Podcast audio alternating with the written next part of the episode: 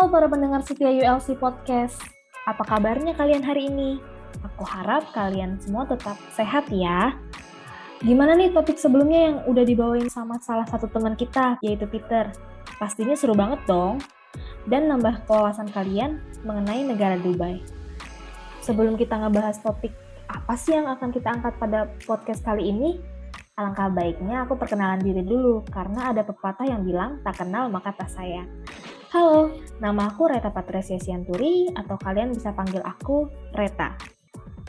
Karena kali ini adalah episode spesial, jadi aku nggak akan sendirian nih buat bahas topik kali ini. Aku bakal ditemenin sama salah satu teman kita, yaitu Intan dari ULC juga, buat bahas topik tentang budaya Senakji dari Korea Selatan. Halo Intan! Halo, halo. Perkenalkan, nama aku Intan Dwi Nur Akmaliyah dari ULC juga nih. Nah, kebetulan sekarang aku merupakan mahasiswa pendidikan bahasa Korea 2021. Nah, pas banget kan aku bakal nemenin kalian bersama Kak Reta untuk membahas salah satu kebudayaan yang berhubungan sama makanan dari Korea Selatan, yaitu sanakji. Wah, mantep banget nih kita bahas budaya Korea Selatan sama salah satu mahasiswa pendidikan bahasa Korea juga. Makasih Intan untuk perkenalannya. Nah, dari sini kalian udah pada tahu dong kalau kita bahas budaya dari mana? Ya, bener banget. Kita bakal bahas kebudayaan dari Korea Selatan, yaitu Sanakji.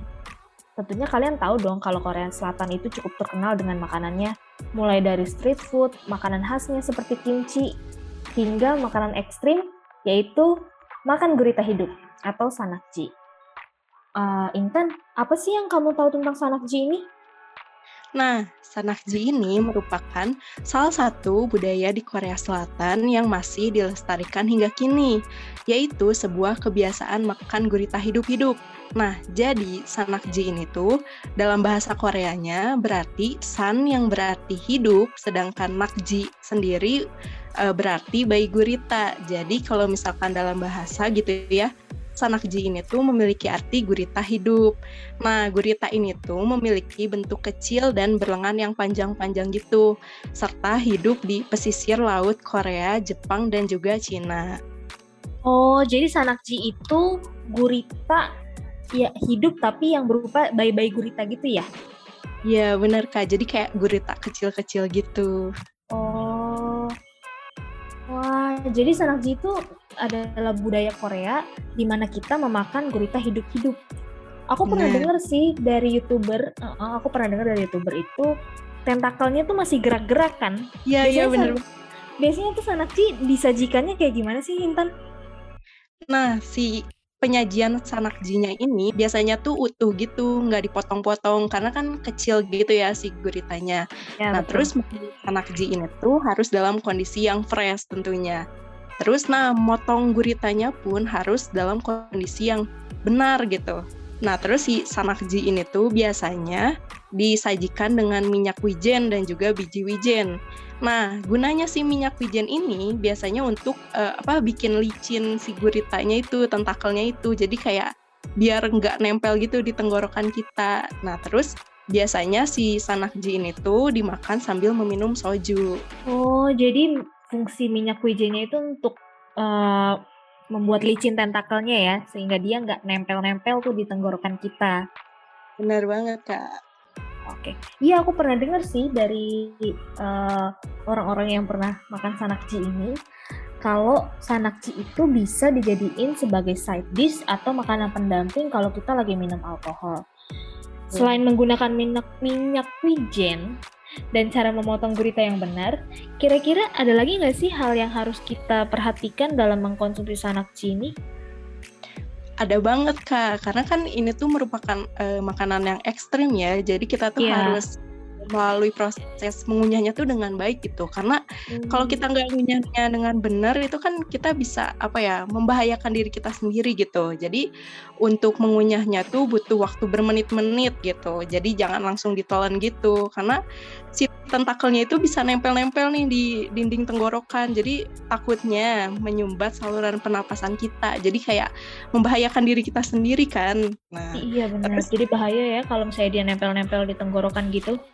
Ya bener banget bisa sesak napas tuh kak. Nah terus ada nih, ada waktu-waktu kayak banyaknya si gurita gitu, waktu tertentu untuk makan sanakji ini. Nah, Kareta tahu nggak nih kapan dan di mana kita bisa mengonsumsi sanakji ini?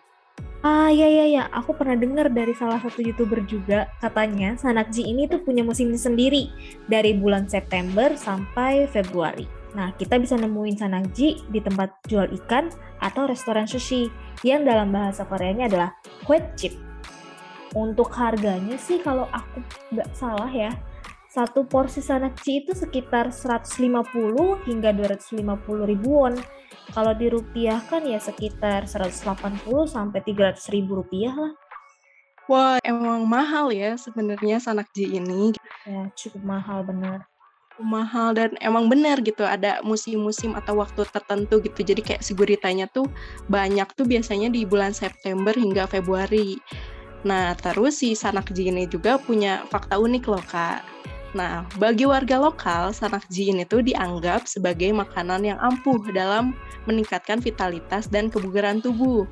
Nah, biasanya si uh, petarung tradisional kendo nih, apa olahraga khasnya Korea, ini tuh gemar sekali menyantap sanak ji ini untuk meningkatkan kebugaran tubuhnya. Oh, jadi tuh se selain punya musimnya, sebenarnya kita juga bisa makan sanakji kapan aja kan ya Intan? Bener nggak? Bener banget kak. Oke. Oh ya Intan, aku mau nanya nih. Kan kalau kita makan sanakji itu tentakelnya masih gerak-gerak ya? Ya. Nah, penyebabnya itu apa sih Intan?